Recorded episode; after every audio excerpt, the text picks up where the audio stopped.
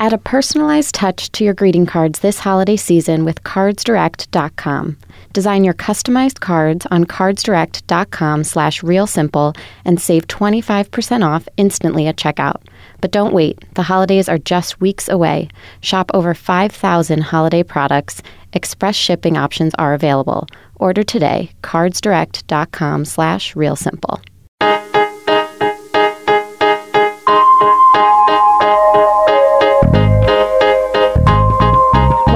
Adulthood Made Easy, a podcast from Real Simple Magazine that will not only help you navigate real life, but win at real life. I'm your host, Sam Zabel. A few weeks ago, we did an episode about career mistakes, mistakes you make at work, and a lot of you responded well, but wanted a little more, wanted more stories like that, just like me to encourage and inspire you that it's okay if you mess up once in a while. It's okay if you don't start out in the job that you want to be in for the rest of your life. So I've been searching for stories like that, and I came upon a story from one of my favorite artists, designers, one of the most talented people I follow, Emily McDowell.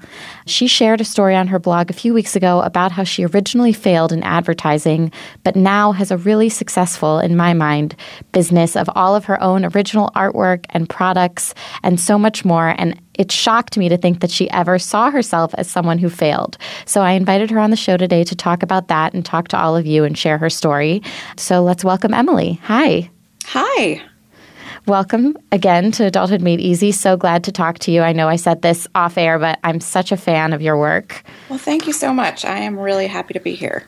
So let's start with kind of introducing you to everybody. So, why don't you tell everyone a little bit about what exactly you do now, what your day to day job is now? I am a writer, illustrator, and designer, and I have a company called Emily McDowell Studio, and we make greeting cards, gifts, and gift products like mugs and tote bags and notepads and like little fun stuff like that. And my whole brand is about telling the truth and making people happy the greeting cards part of what I do, it's well, what I always say about my cards is that they're cards for the relationships that we actually have and not the ones that we wish we had.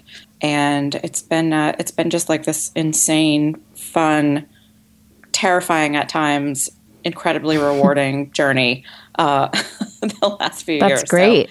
So, uh, I feel like you've been around forever. I, I still can't believe you only started in 2013. I'm like, where did I get cards before your shop came about? But so, like we said, you started in 2013, so this was not always what you did. So, so when you graduated college, like where did you think you were going to be? Where did you see your path going? So I was an English major, um, and I okay. graduated college in 1998. So like many English majors at the time, I thought that I wanted to go to New York and work as an editor and work at a publishing house and kind of do that thing. So I ended up lining up some interviews the end of my senior year of college, and I mm-hmm. went out to do them right before I graduated. And I had like a whole plan lined up. I had a place to live in New York for six months that was like with the parents of my friend and their, you know, like, right. Like one of those a classic, a classic, classic New York like, couch surfing story. Right, exactly. And right. so I had that kind of set up. And but so I went out and they were like, you know, when I did these interviews that were lovely, and all of the the people that I interviewed with said, well, you know, yeah, like we would love to have you at this job. The pay is seventeen thousand dollars a year, and and I was like, well, how do you do that? Like, how is that a thing? And you know, they uh, sort of 201. I think it was three different interviews at you know Penguin Putnam and the, the big houses, and they all said, well, you know, these editorial assistant jobs are so coveted and there's so many people applying for this who are so qualified that like basically what we do is don't pay anyone and then the people who really want it either get subsidized by their family or they figure out how to take a job waiting tables at night and make it work. And mm-hmm. I was like, yeah, I don't know, you know, I don't I'm not going to get subsidized by my family. That's not an option. I don't know that I want to wait tables at night. I just didn't see that reality. Like it was like, oh, this thing that I totally thought I was going to do, I don't think I'm going to do that now. Right. So I really was like, I came back from that trip and was like, shit, like, I'm not going to move to New York. I don't have a plan. I was graduating college in a week. A friend of mine who was not a close friend during school, like, you know, a sort of friend ish during school, was like, hey, like, well, I'm moving to Idaho to work as a concierge at my you know, at a luxury inn that's run by my sister and sisters in laws, and my best friend from high school was supposed to come with me and she just bailed. So there's this job open if you want it. And I was like, sure, I have no idea what, what I'm doing. So, you know, I did that. And I was there for like four months, hated it, ended up moving home, which was Boston, living there for a year, working as a paralegal. I thought, like, well, maybe I want to go to law school. Um, learned that I didn't want to go to law school, didn't want to be paralegal. And then uh, in 99, I ended up moving out to San Francisco with my boyfriend at the time with no plan, no job. And I got a job. I started temping and I got this job through my temp agency as being a marketing person for a company called the Industry Standard, which ended up going under, but it was a magazine. So you've done a ton. it's been a it's been a winding path. yeah, no, I mean, right, exactly. I've had like 27 jobs. So you wrote in your blog post, you were like, I had 43 different jobs, and now I'm starting to see like that wasn't really that much of an exaggeration. Like you were being pretty honest. exactly. I did so many things, and I get this question kind of a lot. Um, from people and it's a lot of women women especially in their early 20s who email me and say oh my god like i'm kind of freaking out. Should i go to art school? Like what should i do? How do i how do i set myself up for success later? Mm-hmm. and you know my answer is like the good news is you kind of just do what you do what seems like a good idea at the time and don't worry so much about what's going to happen later. Yeah. Everything that you do is going to ultimately inform the thing once you figure out what you really want to do. Everything that you do up until that point is going to be helpful and informative. You know, that's a great a great way to look at it, and that was one of the big takeaways I, took from this this post you wrote about failing and not failing and what kind of failure means to you. And what you say is that one of your biggest adult I'm using air quotes that you can't see failures is was working in advertising and you know you graduated this portfolio school and at 26 you went into advertising and you know you won all these scholarships in school and awards and did so well and then the real world was totally different. And i think a lot of people in their early 20s feel similarly that in school you get your A's on papers and you get your awards and you get to be president of a club and then in the real world those types of accolades don't come as easily. So can you talk a little bit about what that transition was like? I really thought advertising was going to be like my thing that I did forever. Mm-hmm.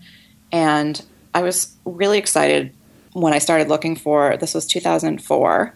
I went out, you know, armed with my award-winning junior portfolio and I had a ton of interest from agencies and I wanted to work on the West Coast and wanted to go back to San Francisco, which is my favorite city that I had lived in. And so sort of narrowed my search there. And it seemed like, oh, like so many people were interested. The world was my oyster. I could kind of do what I wanted to do. Um, my partner and I ended up getting a job right away at an agency that we were really excited about. And I think that the thing that was the thing that was the biggest disconnect that I don't think this was at ad school specific, but I think that this is probably applicable to a lot of school experiences is they teach you the skills that you need to do the thing. But they don't teach you so much about the fact that doing the thing itself is a lot is going to be really different. You're going to have much fewer you're going to have a lot fewer opportunities you're going to have a lot fewer you know like the real world of advertising compared to ad school was just kind of like night and day because ad school you could kind of like make up your assignments and do whatever right. and like you, you know think of this thing and it was so fun. And there aren't real consequences at school. No like that you know if if right. if it doesn't work out no no business is hurt right no big deal.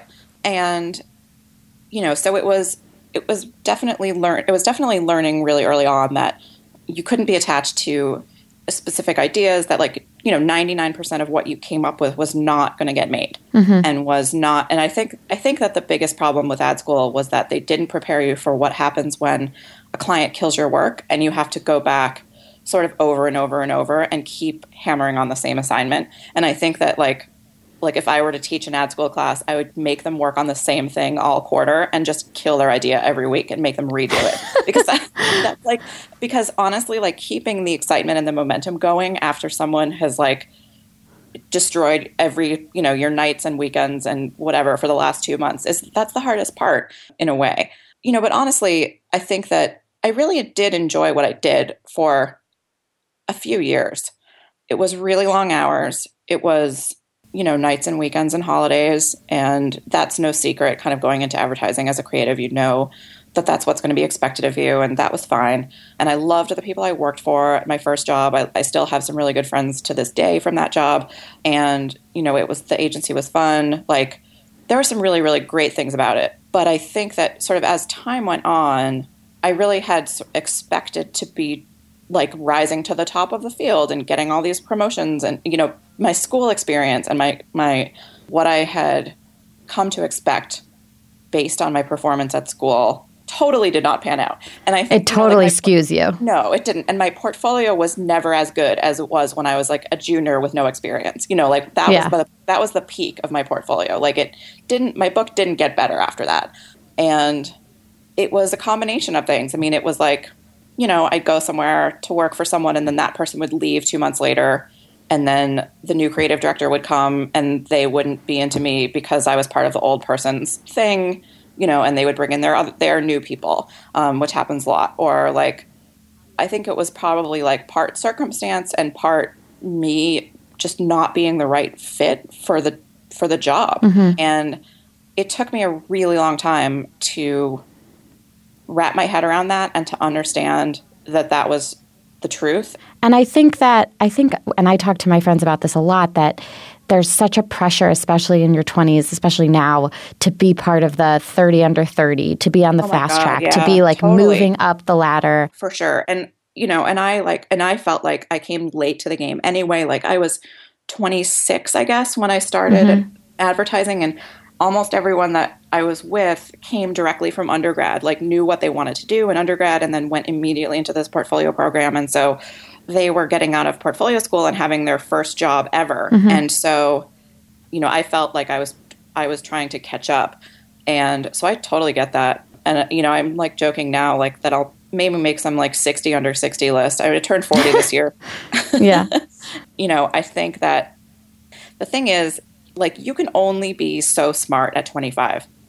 Yeah. Even if you are like the world's most brilliant, brilliant, amazing person and you make like, you know, some crazy 20 under 20 list and you are like, in, you know, like Forbes, whatever cover of yeah. Fortune magazine, you're still 25. And so you've only had 25 years on this planet in order to like of experiences of ha- like having experiences and making decisions and seeing the outcomes of those decisions. Like, I honestly think the, the older I get, the more I really understand. And this sounds so like cliche, like this old lady being like, but it's totally true that the older I get and the more experiences I have, the more I understand how those experiences inform what we do going forward and that there's some kinds of knowledge that you can't get just by like being super good at your job or by being you know, graduating from Harvard or doing whatever. And, you know, what I'm doing now, I could never have done it so successfully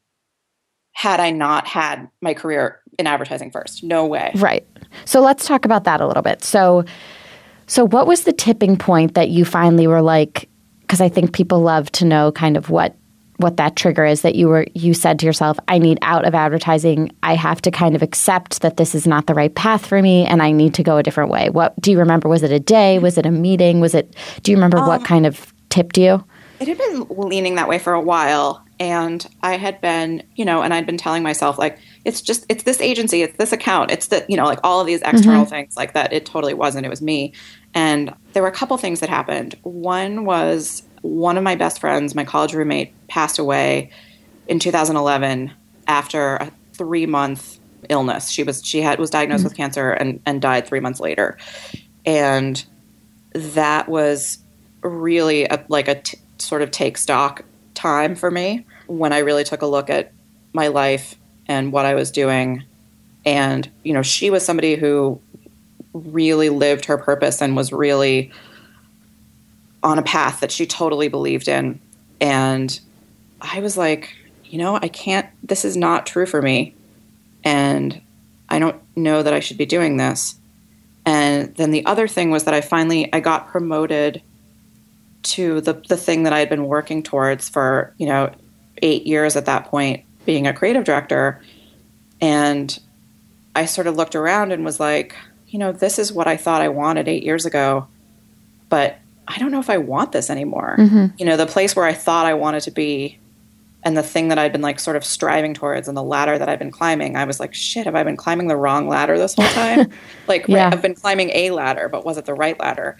Right. And so it was kind of those two things happening around the same time that made me decide, you know, I have no idea what I'm going to do. Like, I had no clue, but I just thought I kind of owe it to myself to try to figure it out.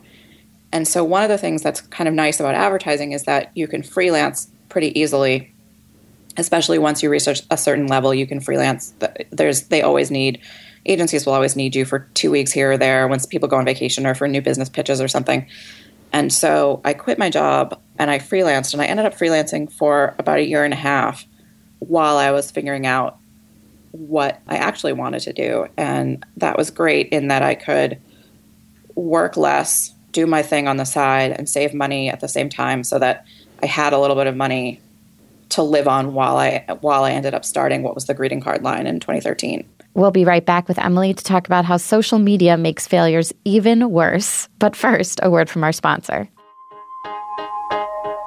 This podcast is sponsored by cardsdirect.com. You know what's coming. The holidays are only weeks away, and before you're busy with gifts and parties, it's time to order your personalized greeting cards. CardsDirect.com provides custom holiday cards for both businesses and families, so you can send something truly unique this Christmas. Shop over 5,000 holiday products.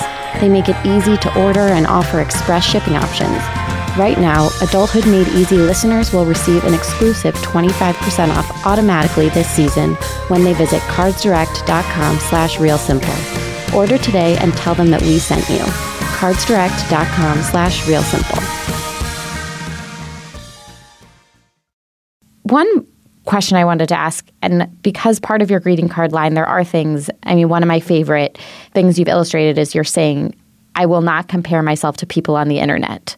Mm-hmm. And I think that, and I know that it might not have been as, you know, integrated into your life when you were 26, but for us today, I feel like fa- anytime you feel yourself a failure, something in there is really intertwined or triggered by something you saw on social media or oh, something oh, sure. your friend is doing on social media. So, what, what do you think about that and, and how social media kind of exacerbates what we see as our own failures. God, I, you know, I think social media, like, I have a super love hate relationship with it. I think that same, um, totally same. You know, in some ways, like, I couldn't do what I'm doing now if it weren't for social media. Social media has been how my brand has spread. Social media is how people right. find me. Social, you know, but at the same time, right. like, social media is a freaking lie, and and like nobody's life looks like that.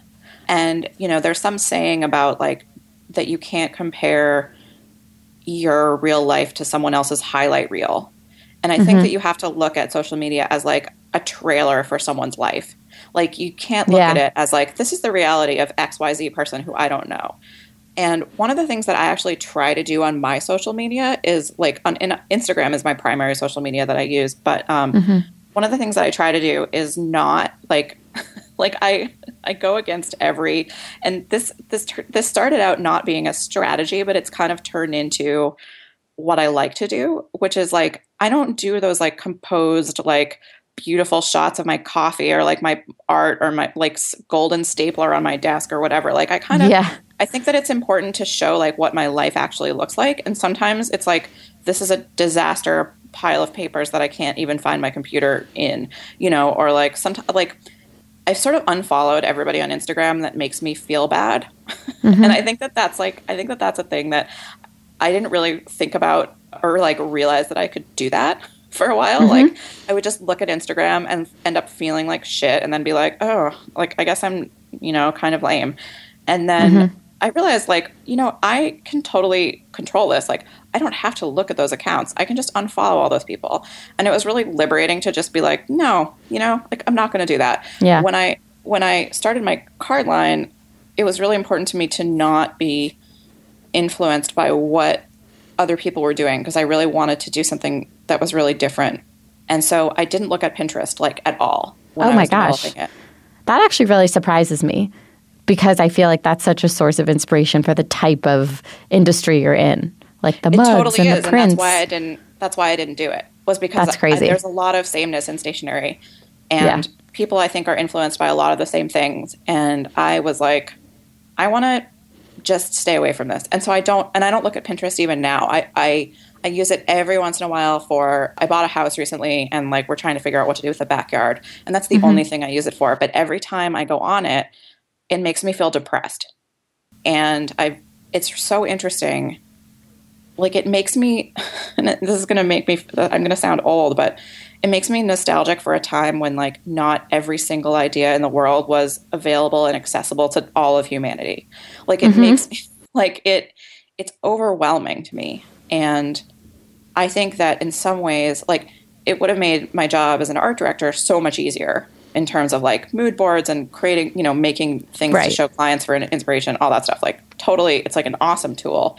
But yeah. I I work like I think it's really important when you are a creative to make sure that your influence isn't coming from the same place as everyone else's influence. Because yeah. then it's going to, you know, then your brand's not going to stand out. And so I made like that's very deliberate choice to not look at Pinterest. I think that's something that so many of us could benefit from. And and I feel similarly to you that you said, you know, Instagram is pretty and social media is pretty crucial to your your job and your business. And I mean I I'm the social media editor at, at at realsimple.com. So I really can't avoid being on Facebook, totally. being on Instagram, right. being on Twitter all day. And it's like, it's a matter of all of us figuring out a way to unplug so that when we don't make the 30 under 30 list, but someone we know does, it doesn't get to us as much or you right. know because someone else is instagramming this great conference they got to go at and you're just like wow i went to i did my laundry today and that's about it and right. you know you don't have to have that com- i mean do you think it would have made made your time, your transition from advertising a lot harder if social media had been what it is now? I actually don't know. That's a super good question. I think that in some ways it would have made it harder because I would have been more likely to, comp- you know, I would have fallen into the comparison vortex. But I think in some ways it would have made it easier because the other thing that it does is it shows you how many different ways there are to make a living. That's true. It's such a double edged sword. I can't decide if I like it or dislike it. Every I day I have a different opinion about it.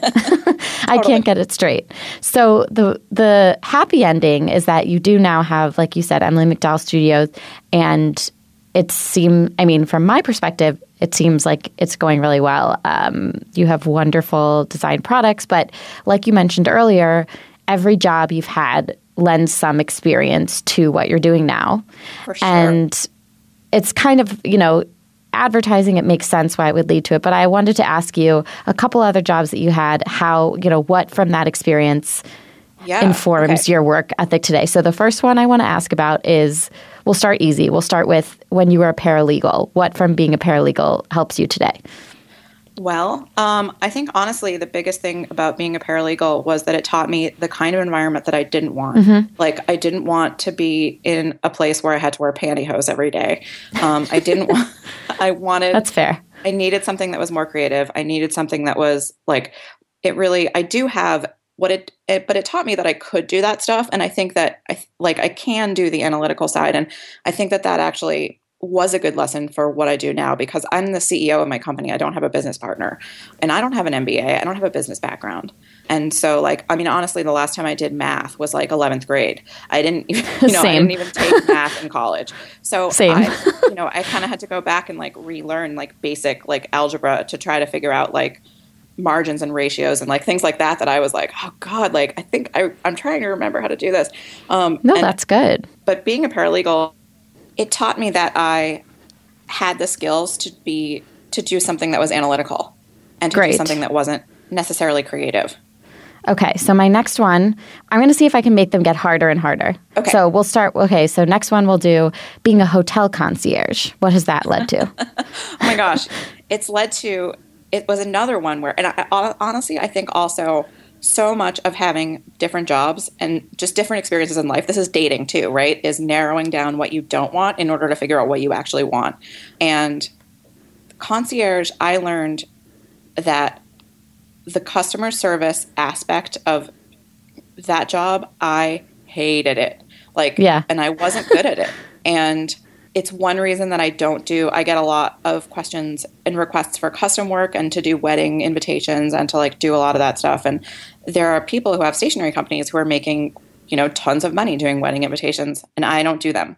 And one of the reasons I don't do them is because I know that eh, that kind of stuff drives me nuts and I'm not good at I'm not good at the service aspect of it. It also just sounds like and a lot of this comes, and I think it speaks to what you said earlier about life experience that knowing yourself and knowing, someone gave me this advice earlier, knowing what you don't want is just as important as knowing what you do want. And oh, sometimes knowing what you don't like or don't want or aren't good at or aren't comfortable with helps narrow things down. It really does. I mean, that's what uh, so much of my job experience and, and dating experience and sort of everything was about no, finding out like, nope, that doesn't work, that doesn't work, that doesn't work. And you ultimately you know whether whether it's whether it's learning what you don't want in order to get to what you want or or getting to or doing stuff that you are like I love this I want more of this ultimately it mm-hmm. gets you to the same place. And my last one and you'll also have to explain to me what this is. What did you learn from being a duty free wine specialist? Oh my god. Even though you say don't ask me what that is I have to ask. Or like, at least like a sort of what was, it is. it was another temp agency. It was actually my first temp agency placement job in San Francisco that I sort of I only did it for like 4 months. It was really I god, I was really bad at it. It was the first job that I'd ever had where I like sucked at it mm-hmm. and I couldn't get it right. Like and I I really tried and I couldn't Is it like in an airport? Or no, no, no, no. It was in okay. You know the you know duty free shops and airports. There's yes. like a lot of them are the same brand. There, it's like DFS, yes. duty free shops, right? And it's like okay. a little red circle. So it was that company, and I worked in the division of that company. Like, so a huge part of what they do is wine and booze distributed in airports all over the world. So I worked sort of helping. I wasn't in the. I wasn't a buyer, but I was basically like an organizer of information. So, like sales information and data, and like taking all of the sales stuff from the stores and putting it together into spreadsheets and reports to try to inform the buyers about what to do. I don't even know. It was seriously like I was a temp and I got like sort of put into this job and they liked me enough to hire me. And then I was so bad at it and I was like, what am I doing in this job? Like there are so many other jobs, but I was like, you know, 22 and I and and it took me a few months to be like, wait, there are so many other jobs that I could be good at and this is mm-hmm. not one of them. And that was and that was like that was a good one in that it taught me that there are things that I do suck at and there are things that like I I hate doing and that, you know, as much as it was sort of the it was sort of like I learned being a paralegal that I could do the analytical side, but then this like pushed it too far and was like, nope, okay, like yeah, I can do analytical strategy. This, if it comes up in my life again, I will need to give this to someone else. that's, I mean, this. knowing yeah. what to delegate, that's an important thing to know. Totally, totally. So, all of those fun jobs and your advertising job led you to be the C, like you said, the CEO of your own company. What is your absolute favorite part of owning your own company and running your own company? It is incredibly rewarding in a way that no other job I've ever had has been because it's my successes and my you know and my failures but like it's my you know i am ultimately the one making all the decisions and so when something mm-hmm. is successful or when people really respond to something that i created i you know that's incredibly rewarding to me building a team and building a company and seeing how my employees work together super rewarding just being the fact that um, I'm not now I'm saying a million things are my favorite, but they're just like, like no, I mean I, owning your own company, to, it's great that I get to control what gets made. You know, I think in advertising, the money was it was always someone else's money, so it, ultimately it was the client. You know, if your creative director didn't kill your work, your client always had the opportunity to because it was their money ultimately, and you were trying to achieve an objective for them and this is trying to achieve an objective for me. And so i get to decide what's good and what's not good. And sometimes something i think is good doesn't sell and that's fine and that's life and it happens. But mm-hmm. you know it's super rewarding to have an idea know when i have it like yeah this is going to work. A lot of people are going to re- resonate with this. This is going to help a lot of people you know have a conversation or like have a better Valentine's Day or just whatever, yeah. you know, like and you're so right. and then see the and then see the response has been that's that part is awesome.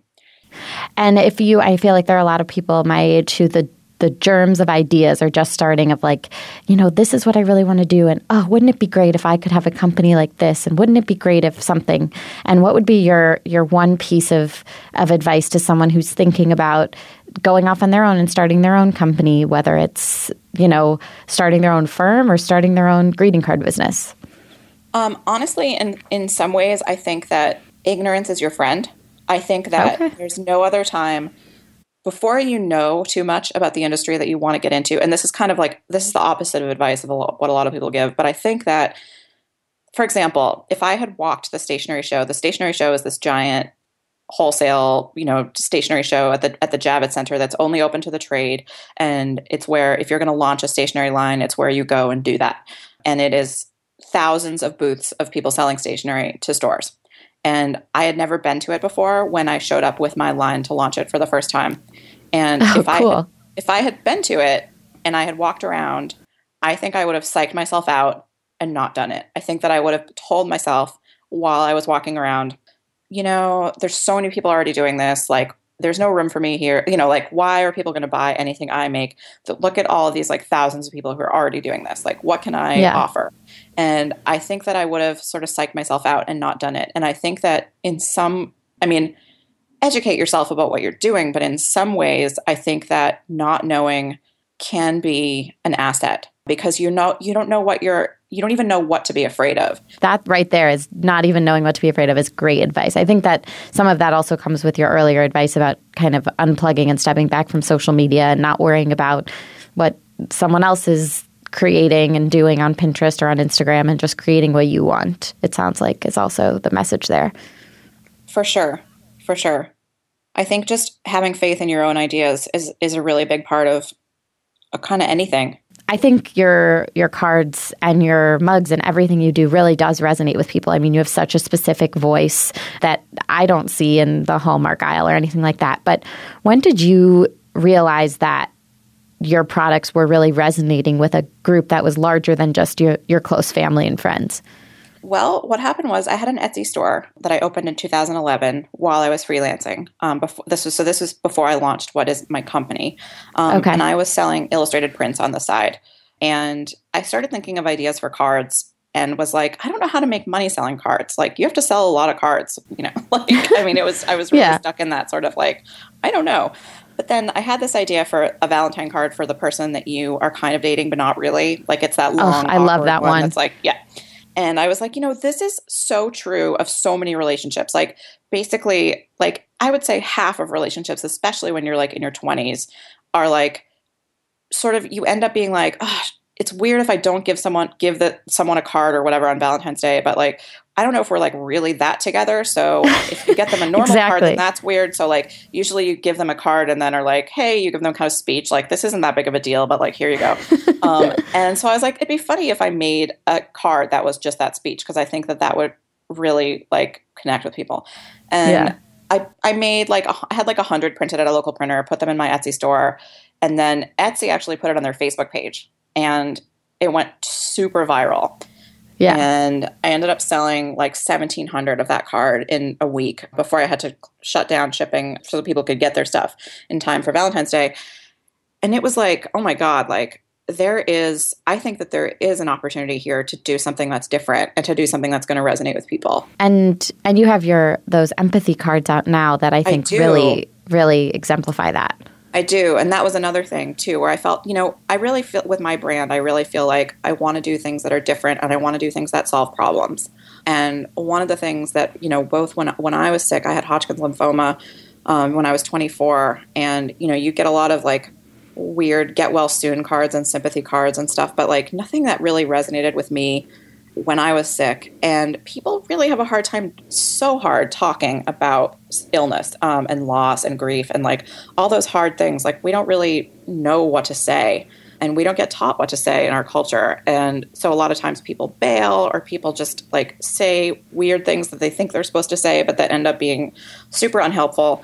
And so, I created this line of cards that are called empathy cards that are mm-hmm. um, designed for people who are going through a really shitty time, whether it's illness or, or grief or just kind of any crap thing in general. Mm-hmm. And we actually have seven more that are coming out on Monday that are oh, launching yeah. on our website on Monday. Yeah, and we That's launched awesome. the, the, first batch in May, and they went insanely viral. They, they were, were, awesome. like, yeah, like I ended up on Good Morning America and like you know NBC Nightly News and all over the place, NPR talking about them, and you know they they resonated with people in a way that I to a level that I never could have predicted. Yeah, I mean those cards really were so beautiful and and I really I loved them. My well, favorite was you. the one that was um I'm going to get the wording wrong, but it was something like let me be the first person to punch anyone in the face who says that everything happens for a reason. And I was yes, just like that is so great. I loved those. Well, thank you. And we should say that everyone can find your designs and all of your products at emilymcdowell.com. Yep. And I just want to thank you again for your time today. I'm so glad I finally got the chance to put a voice to all of the great products that I've always I've always loved and and thank you for sharing your story and all of your thank experiences. You so yeah, I really appreciate. Yeah, absolutely. I really appreciate your advice. Well, thanks. Again, that was Emily McDowell of Emily McDowell Studio, and you can find all of her products and designs at emilymcdowell.com. And depending on when you're listening, those new empathy cards she was talking about may already be out.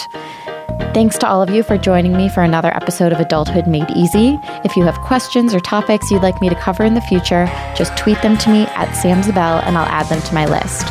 I'd like to thank our producer, Tim Einenkel, and our engineer, Zach Dinerstein, and remind you that if you're enjoying the show, please subscribe and review on iTunes. I'm Sam Zabell, and I'll have more answers next time.